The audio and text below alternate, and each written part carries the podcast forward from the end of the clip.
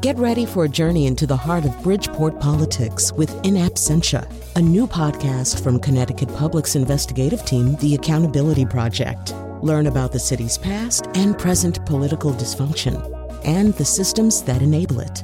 Tune in wherever you get your podcasts. Funding provided by Francisco L. Borges and the Melville Charitable Trust.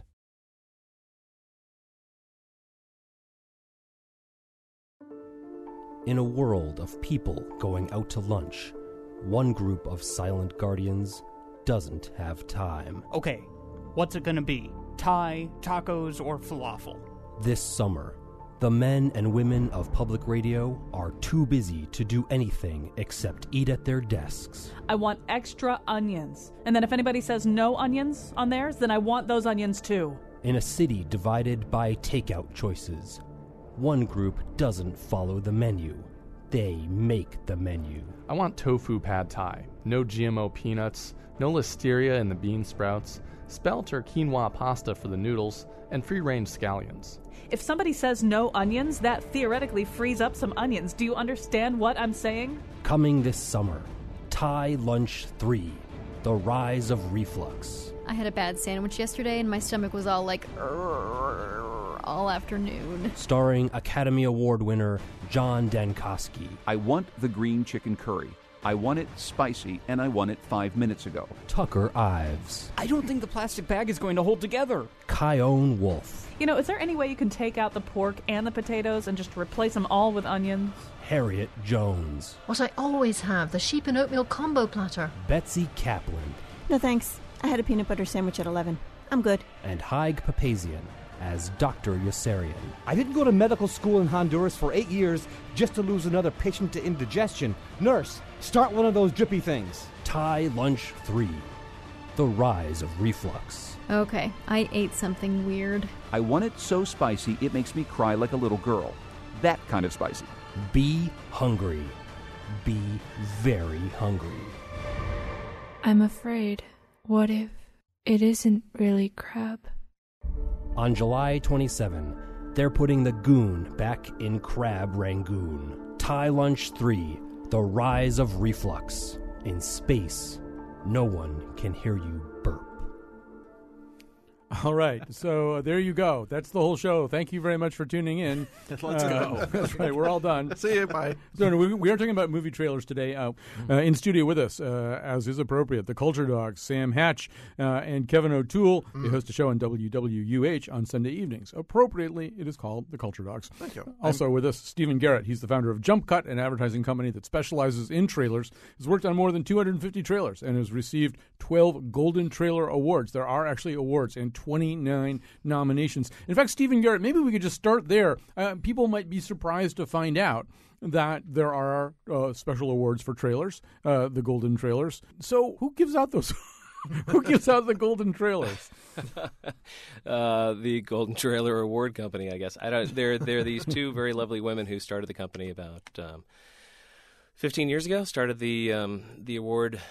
Uh, the awards show, Mhm. and um, I, they started in response to the fact that uh, the more traditional awards show for uh, anything related to marketing uh, for films is called the Key Art Award. Key art being, you know, the movie poster, trailer, that kind of thing. And uh, the Hollywood Reporter actually sponsors that, and they've been doing it for decades. And uh, but they only have, I think, at that point, and maybe even still, they only have like one or maybe two categories for trailers. And um, the people who started the Golden Trailer Awards always felt, you know, well, that seems a little underrepresenting uh, the quality and the breadth and width of different types of trailers that are out there. So why don't we start an award show that recognizes that? Um, they have a lot of categories, so um, you, some might say there's an overreach in terms of the amount of categories, but uh, certainly I've been the recipient of a lot of obscure niche categories, so I'm not complaining. Like, what would be a niche category that you've won in? One that we've won on recently is like best film festival trailer, Okay. Which you know I think only those who go to the film festival are really going to see it. Uh, but they also have fun categories. They have you know we we also just won the uh, trashiest trailer for uh, a movie called Bad Milo that came out um, on VOD and in select theaters a few months ago. Uh, and I won uh, trashiest a few years ago for The Human Centipede. Uh, oh, you back did. when oh, that came oh, out now these, five years ago. These guys are very impressed Yeah. all of a sudden. I know, right? Just went up in their estimation. There you go. That's a, that's a word, all right. Yeah, That's I'm me. impressed. Sure. I mean, someone's got to give that an Exactly, award, right? exactly. Somebody's got to get it. All right, so we need to talk a little bit about sort of the phenomenon itself. Sam, why are they called trailers? Because they used to come at the trail end of the films way back when, and then people realized that hey, when the film's over, people just pack up and get out of the theater. So let's put them at you know the forefront of the film, and then force people to sit through them while they're sitting around with their popcorn and their you know screaming children or whatever, and they can't get up and leave. And then, but then Kevin also, Hmm. they were there. There used to be kind of a package of things at the start of the movie. I mean, besides annoying advertisements and stuff like that. Sure, right? cartoons, serials, uh, short films of all kinds. Um, just, I mean, that's where the, that's where we got the, our wealth of Three Stooges and Little Rascals uh, films for television later with these little ten minute things they used to run in theaters. By gosh, and uh, you know, over the years, you know, they they fell away from packing that at the beginning of uh, features. They're possibly owing to the disintegration of the studio system. Maybe the same studio didn't control all the uh, content of a particular screening of a film or something, and and so uh, we end up like we are today. But when you talk about the trailer thing, it's kind of funny. Now, uh, instead of trailers, which we do have traditionally at the beginning at the beginning of films, we also have the ads that precede the trailers, and we have the infamous post-credit sequence or mid-credit sequence, which uh, is essentially an ad for another film, like the next in the series. or Stephen, I hear you chuckling about this. You know what they're talking about, You know, right? it, it's no, it- of course, but uh, I had never really thought of it that way. It is actually a return back to the idea of the trailer. If you wait until the end of the movie, you're going to see previews of coming events. You know, Right. and I think that's actually pretty ingenious. That's true. That's a good way to So, look at it. Stephen, how much of a of a student of old trailers did, are, are you, or, or did you just sort of jump feet first in the into the business that you now inhabit? Well, I had a very uh, odd and unique experience as a kid because um, we would, my family would spend our summers up in Maine, and there was a theater called the Criterion Theater, um, which was right near the small town where we were, and they had, uh, I want to say, it, it, you know, they would have a sort of repertory slash first run calendar, so they would show a new movie every day or every other day. And they would show trailers for every movie that was coming up for the next week. So every movie you would go to, they would show seven or eight trailers, and it would be for all the movies that were about to come out. Um, and what they would do is, if you went every night to go see a different movie, because they would change it every night, you would see the same trailers, but one would be gone, and then they'd have one new one at the end. Uh, and this was the late 70s, early 80s when I was doing this, and I just I watched so many trailers again and again and again, and the ones that were great, like my favorite all-time favorite trailer is Alien, and I would see Yes, that. yes. You know, I saw it seven times in a row one week, and you know, and then the movie would come back at the end of the summer, and we'd see the trailer again. It was really exciting. So, I feel uh, lucky uh, that I was somewhat brainwashed into loving trailers in a really wonderful, unique way. Now, why is Alien such a good trailer? I mean, I mean, a lot of you, you, you know, Oh, yeah. you know. So, for, well, one thing it has, first of all, is a great tagline, right? In space, no one can hear you scream. That's it. That- yeah. Yes. And, and what, what what else makes it a great trailer? Stephen, you start. Well, it uh, is missing two of the biggest cliches in trailers, which is copy and voiceover. Um, So, uh, when you have voiceover, you're more prone to cliches. When you have copy, you're more prone to cliches. It also has a tagline that is cliche free. I mean, that it's not a play on words or anything. It's just a statement of fact. you know, and it also has a bit of a horror twist, so that you know this is not just another science fiction movie. This has, you know, pretty scary elements to it. But um, to help ratchet that up and drive that point home, there's no music in it per se. It's just a drone at the beginning, and then it goes into a repet- re- repeated siren. Uh, which is the kind of warning siren that is happening, you know, when the ship is about to detonate, or I think that's I think that's probably where it came from. It starts really slow. They do a special shoot at the beginning, which is an egg uh, cracking open. Well, it's it starts with a slow pan down, the very very close macro lens sort of shot of uh, the surface of an egg. It could be a planet, could be some sort of alien terrain. You don't really know.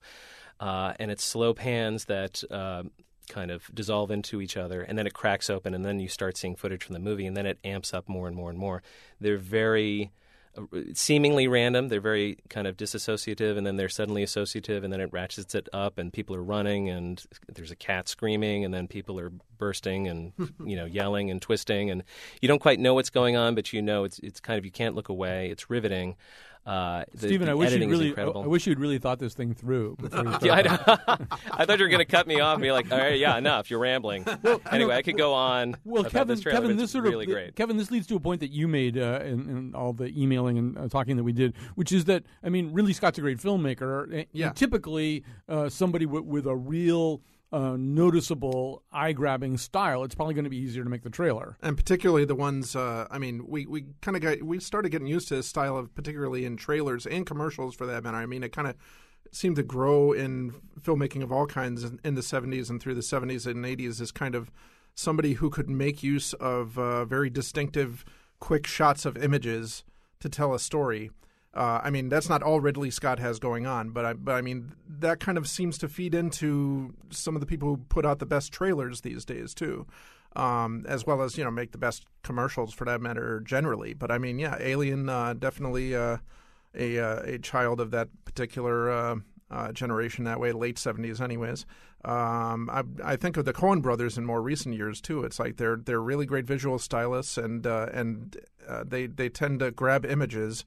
They they have a lot of stuff going on for them film wise, but they tend to grab in- images that that strike you uh, literally in the case of a serious man's trailer there where, where with the guy getting his head smacked against a blackboard and it becomes this rhythm rhythmic Well, and we'll play. thing. That, we're going to play that one a little bit later. In just a second, we're going to add uh, Alan Arkush, who worked in the trailer department for Roger Corman Mm-hmm. uh, at the start of his career. Uh, without Roger Corman, there would have been no Human Centipede. Uh, anyway, Yeah, he went on to direct Corman Laserdisc today, actually. he went on to direct a number of films. Well, anyway, we'll tell you about about Alan in just a second. But before we do that, Sam, as we go back, back, back into the world of trailers, the, the style was very different. And, and Stephen was saying, you know, some of the cliches are sort of narration, voiceover. What are the, the, so back in the sort of say 40s, 50s, early 60s, there were, there were these certain conventions, right, that we kind of blare at you. Yeah, the the the, the superlatives, the adjectives like uh, astounding, astonishing, and usually writ large in, in a crazy font across the screen, and it just really made these in, in, impossible promises. Uh, and then eventually that led into the, the, the, the gentleman that would actually address you, the audience, and be concerned about your safety for certain films because it could possibly drive you mad. or- Well, William, William Castle, right? Yeah, exactly. And sometimes an actor matter. would even talk to you. We've got the uh, since we're here in Connecticut, uh, we've got the clip for the uh, cinema classic Parrish. Here, here's a it's a three minute trailer. We're just going to play about a minute of it. From under these endless miles of white cloth come the incredible fortunes of Connecticut tobacco and a fabulous story. As a novel, this story fascinated millions in many languages with the hyped up big money pace of the people who make a modern tobacco empire. Now, it's an exciting new motion picture. Like the book, the picture takes its name from the young man who starts things happening when he walks into this valley. A young man with a mark of the future on him. He's called Parrish, and he's played by the sensational young star of A Summer Place. Hello, I'm Troy Donahue. I play Parrish, and I think I'm the luckiest guy on earth. In a minute, you'll see why. Because I find more than just myself under those white cloths. I find that every man, if he's lucky, has three important girls in his life. The one who introduces him to love, the one who teaches him what love is not, and the one, if he's lucky, who will stand by him for the rest of his life. Aren't you going to kiss me hello? You mean right in front of everybody? Ah, oh, Parrish. It's actually a really terrible movie. You know, you know But you his, should- his mother probably got mad at him for that speech afterwards. It's like three important people, three important women. and really? I'm not one of them. It's Friday night. You don't call. Thanks, thanks, there, Troy. Thanks a lot. Um, all right, let's uh, add uh, Alan Arkush uh, to this conversation. Worked in the trailer department for Roger Corman at the start of his career. Went on to direct a number of films, such as Rock and Roll High School. Get and, crazy! Yeah. my favorite film. and television shows. Um, he's a contributor to the web series Trailers from Hell. Hey, um, Alan Arkush, one of the things that watching old trailers in particular, I, you kind of get the feeling that they were really made by these completely separate entities, which I know still happens, but separate entities so incredibly detached at times from the movies that you, you really wondered whether there was any communication going on back and well, forth. First yeah. off, let me thank the shout out to Get Crazy. Oh, one of my all-time Uh, favorites. Much appreciated. Thanks for making Um, it. Yeah, well, trailers originally were made by a company called National Screen Service. Um, and they took over and they made the trailers up through probably the 60s. Uh, they would distribute the trailers to the theaters, and they actually took over uh, and made the trailers for all the pictures. And that's why they had that sort of similar style to them. Um, when I started making trailers, I guess it was 1974. I came out to LA and started working for Roger Corman, and I was working with Joe Dante in the editing room. First day we got thrown together, and we had to finished a TV spot for a movie called Caged Heat. Um, and the ad line, because you guys were talking about your catch line, was a little less subtle than Aliens. It was women of flesh behind bars of steel. Uh, you know. I want to uh, see that movie. Yes. It, it's a very good movie. It's written and directed by Jonathan Demme. Wow. Um, and so we had I'd been a fan of trailers, and Joe Dante was a, is an uber fan of trailers, and we used to watch reels of them. So we just applied what you guys had already mentioned that old style of superlatives into a more uh, fast-paced '70s kind of approach. And I guess we were also influenced by the Kubrick trailers. Because Stanley Kubrick changed the way people saw trailers. He cut his own trailers for Lolita, Doctor Strangelove, and uh, Clockwork Orange, and those are montage trailers, and they really show off the new style of editing that came in in the '60s, the fast-paced cuts.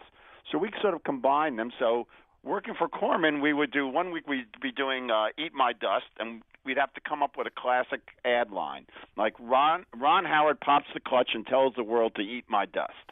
uh, and then the following week we would be doing Fellini's Amarcord because Roger Corman would distribute that, and we took our cues on how to sell the pictures from Roger. So there was no market research. There was no advertising companies. It would be like Roger would say, "I want to stress the you know Big Bad Mama." She make sure there's lots of shots of Angie Dickinson firing a machine gun. Done, Roger. You know, and that's kind of how we learned uh, to make trailers. We were just imitating what Roger wanted, following what he wanted, and sort of creating them on our own as a hodgepodge of our love of classical movies and classical trailers and bold words and the new montage style. Well, I want to want to give you one quick example of um, uh, one of those trailers that was probably made by that company that you're talking about, where there there seems to be maybe been minimal communication between that company and all the people making the movie, uh, and there's uh, a reason to, to suppose this just based on one pronunciation. So let's hear Exactly. uh, let's hear this at the beginning of Breakfast uh, at Tiffany's. Well, breakfast. Want to join me? Yes, join Audrey Hepburn as you've never seen her before, kicking over the traces and bringing to life Truman Capote's Breakfast at Tiffany's. So Truman Capote. Yeah, I'm I'm assuming. I have just finished a trailer from hell about this trailer. Oh, really? So- so- and it hasn't aired yet, but it's it's. Uh, I was the the tact I was taking on trailers from hell was how out of touch the trailer was. And in fact, we remember the movie for the good scenes in that movie, not necessarily for the bad scenes. Um, Right. It's a movie that's reputation is great, but really, when you go back and look at it, it Mickey Rooney is Mickey Rooney. unfortunate. Well, yeah, Mickey Rooney is, is a real problem. Hey, listen, we have to take a quick break here. We'll come back. We'll, we'll have more of Stephen Garrett and, and Alan Arkush and Sam Hatch and Kevin O'Toole. Okay, take a break.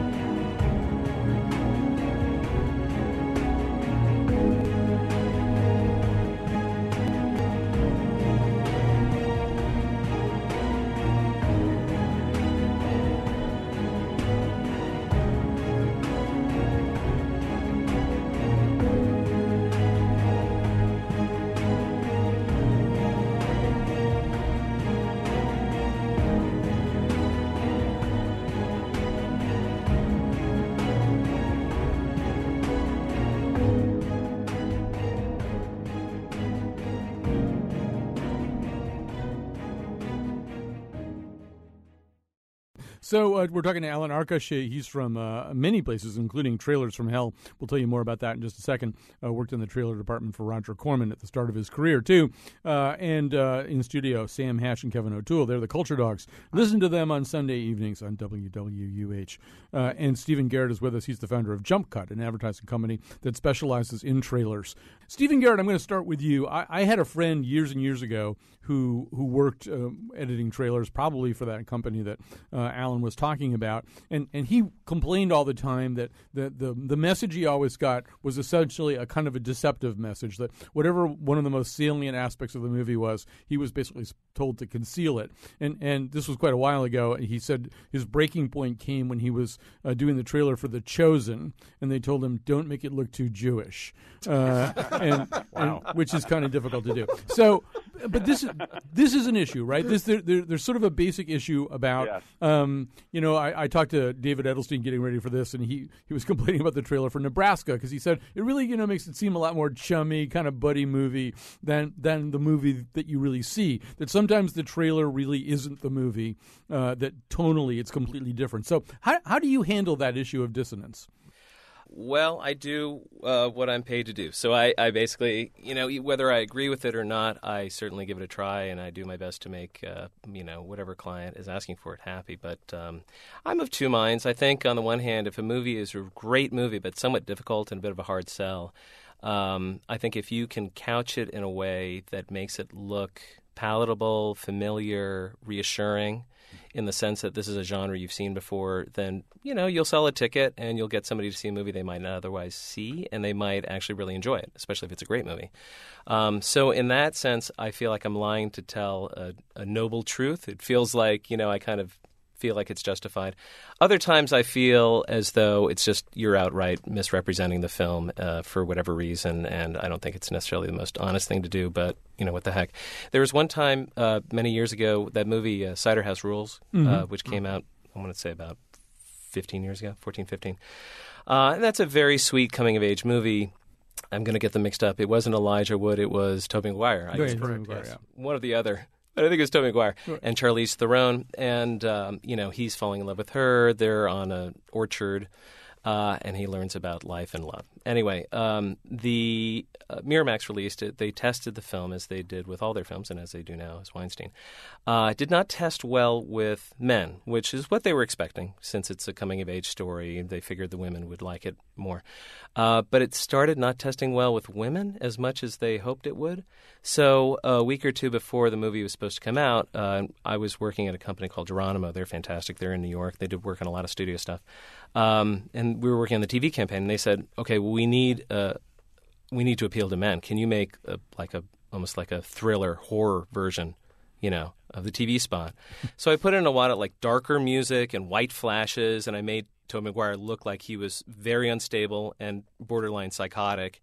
Uh, there was a scene where they're tussling around in the cider house and he kind of playfully throws her on the bed. I made that like a little bit faster and put it like a hit as though he was trying to attack her. um, you know, I, it just I made it look as psycho as possible. And I remember my bosses looked at it and they kind of like were aghast, like that's what he asked for, I guess. Well, and apparently Harvey Weinstein was like, yeah, that okay, that's what I'm asking for, and it almost went to finish. They did not air it. Somebody wisely said, no, that's awful, don't. Um, but that's the the most blatant lie I've, I've ever been involved with. It's now being recut as a Paul Rudd comedy. So Yeah, uh, exactly. just well, there was that guy. his The guy.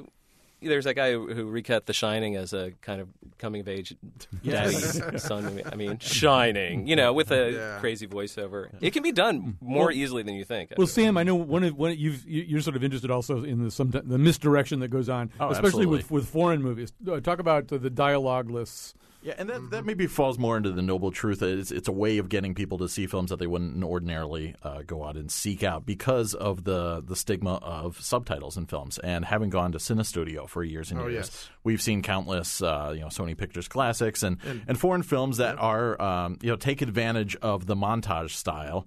And and just load it with music and interesting, uh, uh, kind of usually accolades from film festivals Yeah. emblazoned on the screen, and then usually it's only about two thirds of the way through. You're like, hmm, I haven't heard any dialogue yet, uh, and then people will go see the film and then freak out when they figure out that it is in fact in Spanish, as was the case with Pan's Labyrinth, a film that was heavily, heavily marketed when it was winning awards. And Oh, yeah. I, I saw that to a packed house in Manchester that uh, pretty much almost turned into a revolting mob. Once because people are used to maybe the first five minutes of a film being subtitled if it takes place long ago or in another land. And once that 10 minute mark hit everyone's like wait a second. This isn't in english. I have to read what? it got ugly. But after a while the movie sucked everybody in. And by the, the end of the film i think it converted everyone so. You know, Alan Arkush, uh, there's the noble truth, uh, and then uh, I know that you feel as though modern, a lot of recent modern trailers. You know, you, you said you kind of went to school uh, on the golden age of trailers and on on old movies. Uh, I sense in you a certain dissatisfaction with modern trailers that really do feel more like commercials. Well, they they tend to give away everything. They tend to tell the whole story, and uh, it's a way. It, I guess it's part of the fact that movies we're in, we're in such a cycle of sequels. Everyone wants a sure thing, and for the fifteen bucks it costs you to go to the movies, that's kind of understandable. Um, when you look back at some of the classic trailers uh, and classic movies, they would they would always mention that the star had been in another movie that was a success or a character that you had loved. Well, the Troy Donahue thing, they were actually playing the music from Summer Place underneath them uh, Yeah. in, in, in a trailer for a completely different movie. I, I just did a trailer from hell on uh, Adam's Rib with Spencer Tracy and Katharine Hepburn, and even though it's not a sequel to anything, they made sure to mention that it had uh, roots in the other pa- uh, pairings of those two actors. So in a way, that kind of recalling past uh, times when you enjoyed the actors is pretty common. Probably the the worst lie that I ever had to perpetrate uh, as a trailer maker was during the cycle of disaster movies in the 70s, like Earthquake, etc. Roger Corman bought this movie from Toho Studios, the people who do the Godzilla movies, called The Submersion of Japan. And it was a disaster picture about how the entire island of, of Japan si- breaks apart and sinks into the ocean, and it was about the death of Japanese culture. Roger had us recut the movie and add Lorne Greene as the U.S. ambassador why not who was getting these phone calls at the embassy about having America come over and save Japan. It, it didn't make a lot of sense, but the orders were make sure the audience doesn't think it's a Japanese movie when you cut the trailer. And uh, we did the job, and we have Lorne Greene, you know, a lot of Lorne Greene and no close shots of anybody Japanese. And opening night, we went to the theater on Hollywood Boulevard just to see how it was doing, and people were coming out of the theater complaining out loud, saying, "Don't go in. This is not the movie. This is about this is a Japanese monster movie." So the trailer campaign only worked as far as the first audience, and after that, we were dead in the water. Kevin, you know, one thing that you said was just to, back to, to, to Alan's point about showing too much, telling too much. I know you believe if it's a really good movie, there's no way really that you're going to wreck the movie in, in 90 seconds of a trailer. Right. That's that's uh, that's my deep feeling. Anyways, you could show you could show the end of a movie in the trailer if it's a, if it's a good movie, and you still wouldn't be spoiling anything because you'd still leave you'd if it, if it was really good enough, you'd leave the audience wondering how you quite got to that place. Uh, I mean, you know, and then uh, I mean, witness a number of movies that even begin with, you know, like uh, telling you the ending, Fight Club being one of them. Sure. And uh, then make you sit through about two and a half hours to get to uh, to get to that point. Same same with the trailers too.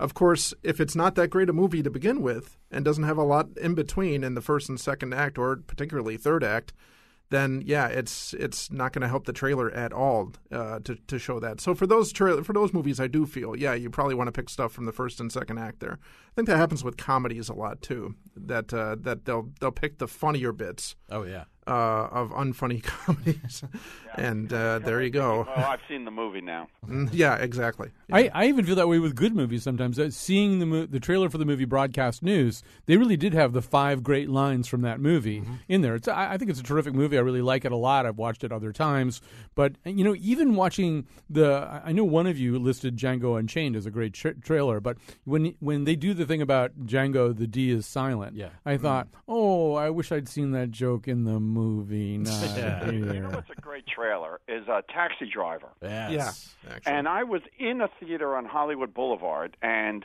the tra- the trailer just sets up the movie beautifully. And there's the scene where De Niro says, "You talking to me?"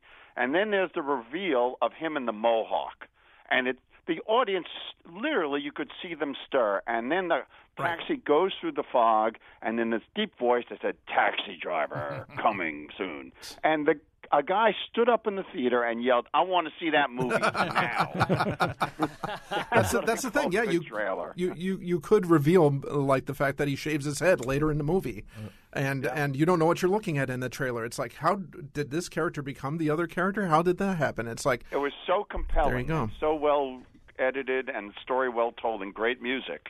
yeah, Bernard Herrmann. Um, I, I want to also so we're getting a lot of phone calls here. I want to go to the phones in just a second. I want to also do a special thanks to uh, Lily Tyson, our intern, who really uh, pulled this show to get the, together. Has just done a magnificent job uh, getting you guests. We got a lot of clips of trailers that we can play, although there's something that gets lost. Obviously, when you play a clip of a trailer on the radio, so many of them are are, are visual in nature. There's no point in playing the Shining uh, trailer on the radio. As good as the music is, it's just not going to play the same. Yeah. And uh, my my story regarding that was I saw that I saw that trailer. I went to see. I was dragged to see actually Kramer versus Kramer with my mom. And it and it was something a point I wanted to get to. It's like you talked about Kubrick trailers, uh, like the fast cutting ones. There's that's one shot with just the creepy music, but it's one very effective shot, which in the finished film doesn't even appear for that long. Uh, and and uh, for that kind of visual to appear amongst the kind of trailers that you would think they would typically throw in front of Kramer versus Kramer, uh, it's it's rather striking. And horror movies can tend to have some very effective trailers when they're not over engaging and say like just loud noises and uh, and revealing how stupid basically the movie can be. You know, good I- horror movies, I should Uh, say. The Hitchcock trailers are also Exactly. outstanding. Yeah. Oh, yeah. Yeah. Yeah. You know, the, I think there are some uh, countries. I think France has actually rules about what can be like laws about what can be in a trailer and what can't. I'm not quite sure what they are, but but Stephen, um, to that point anyway, um, are are there ways the, these days when you're making a trailer when you are bumping up against certain restrictions? I mean, I guess you have to follow the movie code stuff. Um, what are the rules for making a trailer? Yeah, I mean, a, a, a trailer needs to be rated, has to be rated, uh, just as a feature needs to be rated. And I say needs to. If you're a signatory of the Motion Picture Association of America, it's a voluntary system, self imposed by the studios. If you're a signatory and you've signed on to uh, follow those rules, then if you want uh, that green band in front of your trailer saying this has been approved for they changed it from all audiences to appropriate audiences, actually, as a way of avoiding litigious uh, people who might have been scandalized by what's out there. But um, they also have a red band trailer, which allows you to uh, show R rated content, nudity, blood, that kind of thing. With a green band, you cannot show blood, although I've seen that violated certain times. And also, they, they get around it by desaturating everything. And of course, the past decade, when you have lots of zombies and vampires, you can't avoid blood. So you see everybody looks like they're covered in kind of rusty mud. you Yeah. know. uh, everything's desaturated because that's less shocking.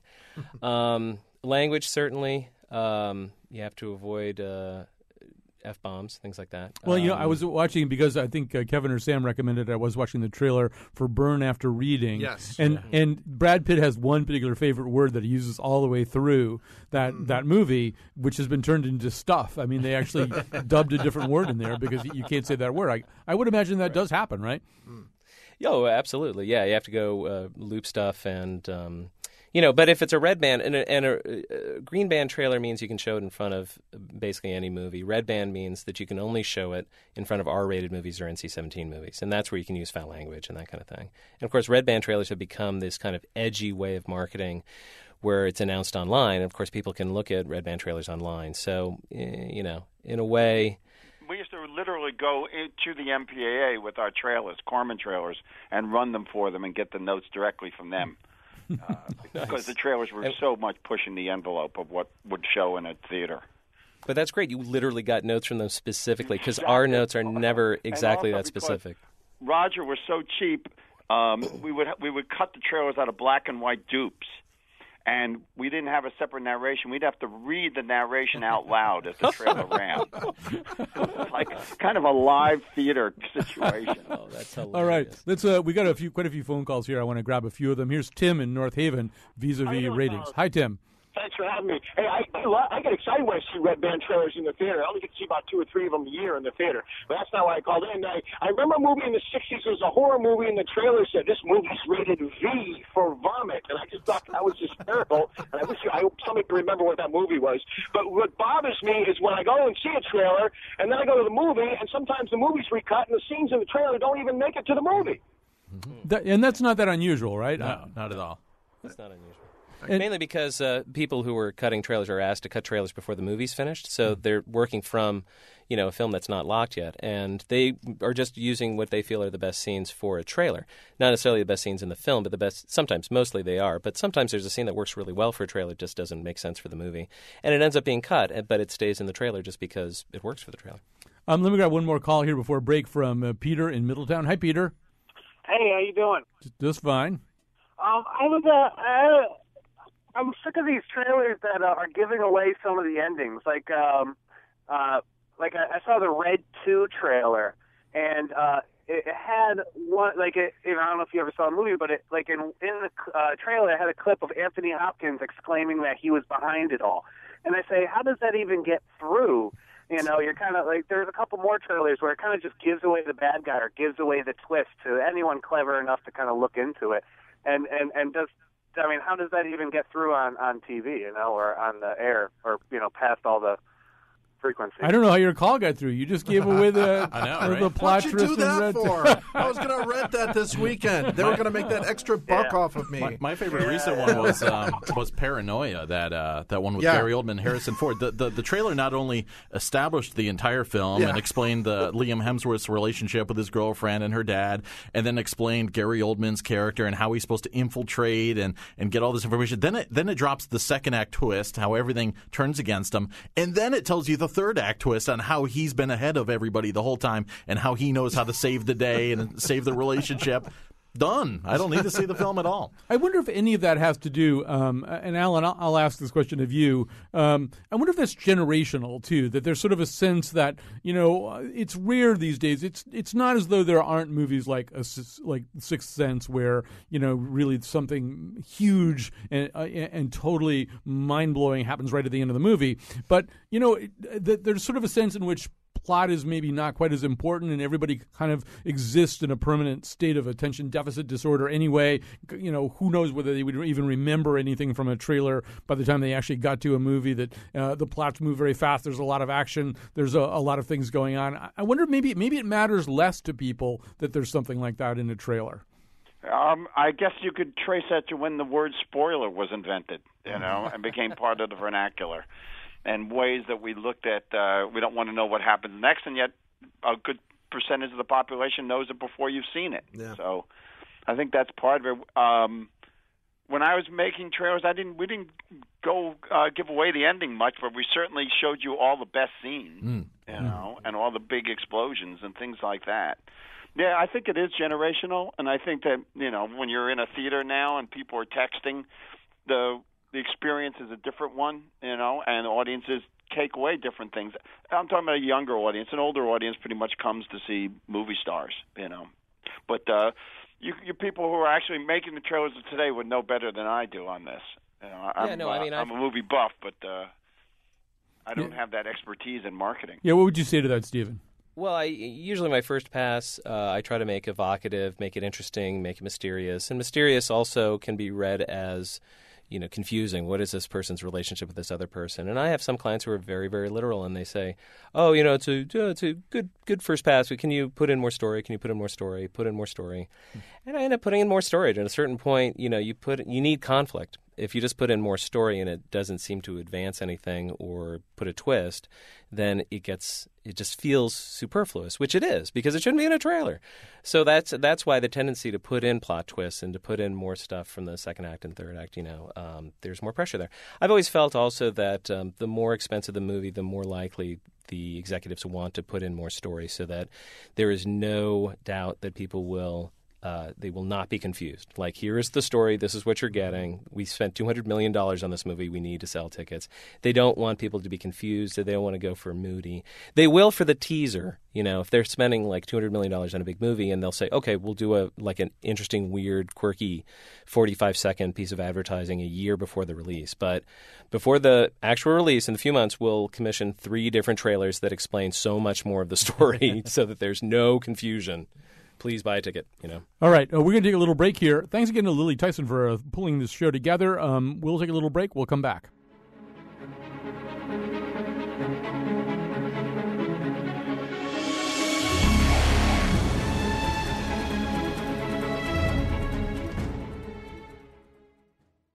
It's intermission time, folks. So hurry, hurry, hurry. Step right over to our refreshment center for the most extravagant array of refreshment goodies ever assembled under one roof. Enjoy breathtaking, mouth-watering goodies. Everything from a snack to a delicious full meal. At our refreshment center, you'll find a large variety of goodies to satisfy your hunger, your thirst, or your sweet tooth. So hurry, hurry, hurry. Visit our refreshment center now. Oh boy, I want to get some of that artificial butter that can cross the blood brain barrier. Today's show was produced by Allison Ehrenreich, Betsy Kaplan, and me. Our interns are Brittany Hill and Katie Pikus. Greg Hill tweets for us and was part of the cast of thousands in our intro. The part of Bill Curry was played by Ed Harris. For show pages, articles, and the Faith Middleton Show staff's recipe for 100 year old movie theater hot dogs, visit our website, wnpr.org. And now, on with the show.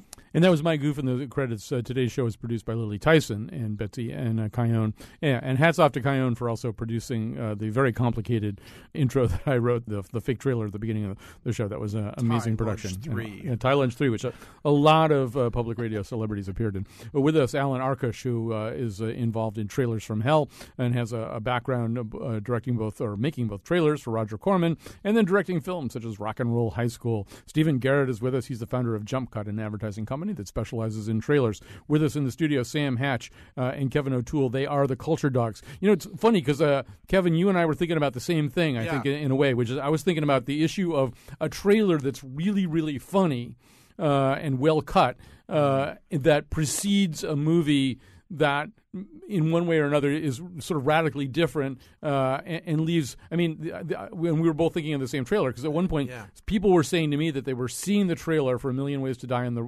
west The Red Band trailer. well i don't know whether which what band it was Well, that's- but- that's- yeah, but- but, but and and then they were seeing Grand Budapest Hotel, which I had lavishly recommended to them, and they would say, "Well, there were like five jokes in that trailer that were funny than uh, funnier than anything in that movie of yours, McEnroe." But you, you had your own experience. Well, uh, yes, I did, and and uh, just just a quick note to say the Grand Budapest Hotel was generally better than Yes. A Million Days of Die in the West, disappointingly. Uh, but uh, but they showed the Red Band trailer that for Million Day- Ways to Die in the West in the passel of trailers accompanying the uh, John Turturro film with Woody Allen playing his pimp called Fading Gigolo, which you know that's not a really good match in terms of trailers. I mean, I was one of three people in the theater under the age of sixty, possibly, Poss- probably even, uh, and the rest were like maybe 10, 10 or so people sitting there, and they're sitting through the trailer for Million Ways to Die in the West. The people, uh, these other people under around thirty five or something, myself, are all laughing, uh, laughing at some of the bits, especially Sarah Silverman and Giovanni Ribisi there, uh, and and these people get done watching this, and and uh, and it fades away, and and I hear somebody from the back, uh, so dirty. It's like you're about to watch a movie about John Turturro as a as a gigolo. I mean, no, yes. Anyways, but but I could see the mismatch there. It was an recently odd thing. Yeah. The, I thought the Gravity trailer was outstanding. Oh, yeah. Yes. Absolutely. And the teaser for Wolf of Wall Street was very funny. You know, um, Sam, you buy a lot of laser discs, and I assume I that do. they have like trail. They have trailers and trailers and trailers. Um, I and- may be the one guy in this room that used to make trailer mixtapes on VHS tapes for my laser discs. You did, actually, I did, yeah. yeah. So I mean, and, uh, which sort of confirms the notion that a really, really good trailer is its own kind of pleasure, right? Yeah, and I had actually been like haunted by trailers. There, I, when I was a kid, I actually uh, went to see. I forget. It might even been I don't know some other kind of Spielberg type product, and I had this memory of seeing this this weird trailer for Poltergeist, which was featured just only a couple still images of the film. There were, it was all a documentary style trailer of parapsychologists talking about ghosts. Hmm. And eventually, I had myself convinced that I had imagined it all until I bought the Laserdisc box set in like the mid '90s. And sure enough, that trailer was on there.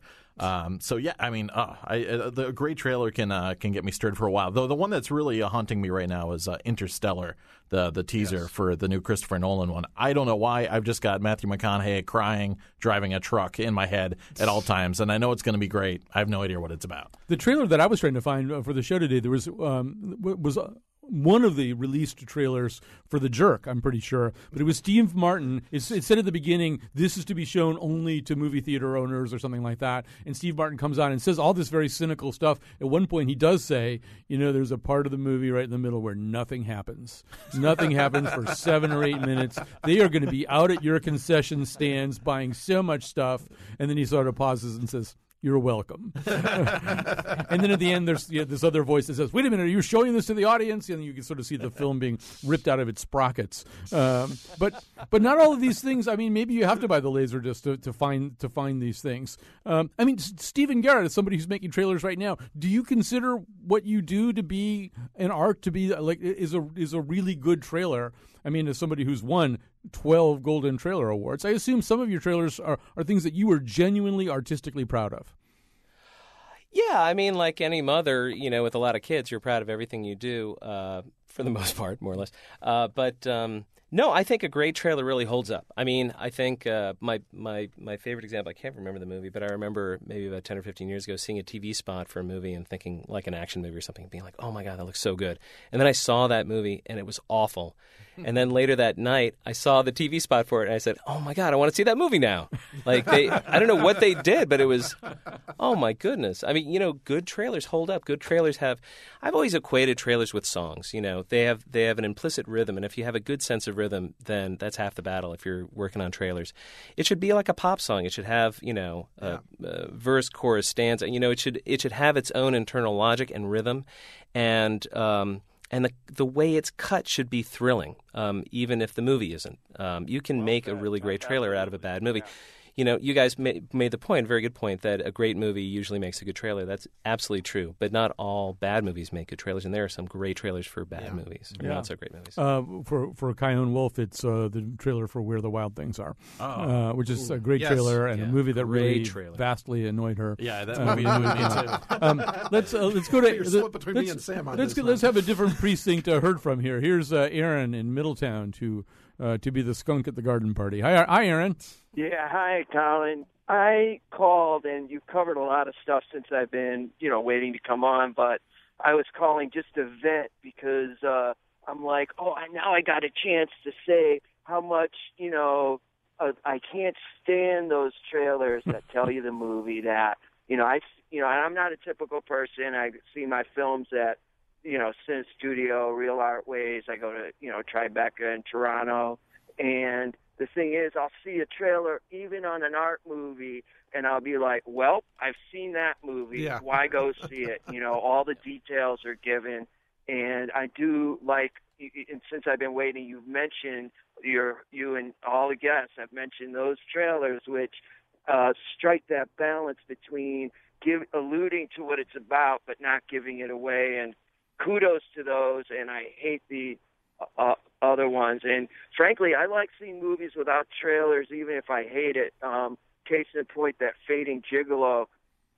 That that was the kind of movie you see it and you're laughing, and then you're driving home, and then all of a sudden it hits you. Oh my God! That was not a good movie. I just needed to throw that in there. That's you're what it hit you. lightly, and you're and you're you're thinking of Sophia, you know, V, and yeah, you know. Anyway, wow. I'm rambling, but it was a great show, and uh, well, I, thanks very I much, Aaron. Thanks for your call. Thanks, you know, I, I, feel bad because uh, Lillian and the rest of the staff they did pull all these great clips of trailers, but we just haven't. We've there's been so much to talk about that we really haven't had time. Yeah. Um, I mean, it is true. I think also that there are probably some movies for which it's almost impossible to make a trailer that would make a certain kind of person want to see it.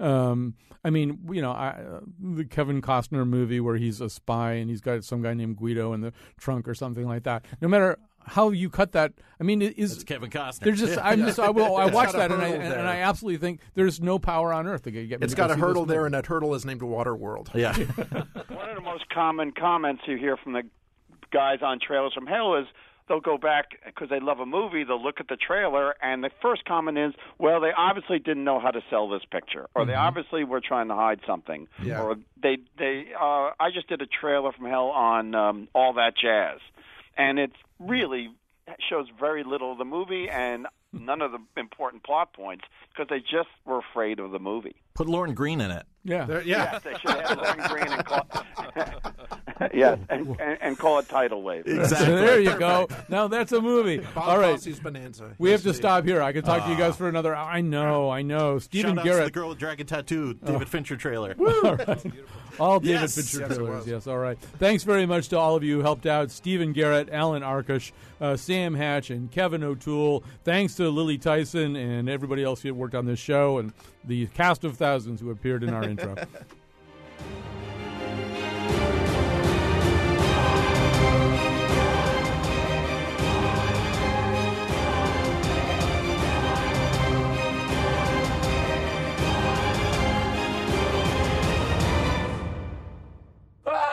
a glass case of emotion.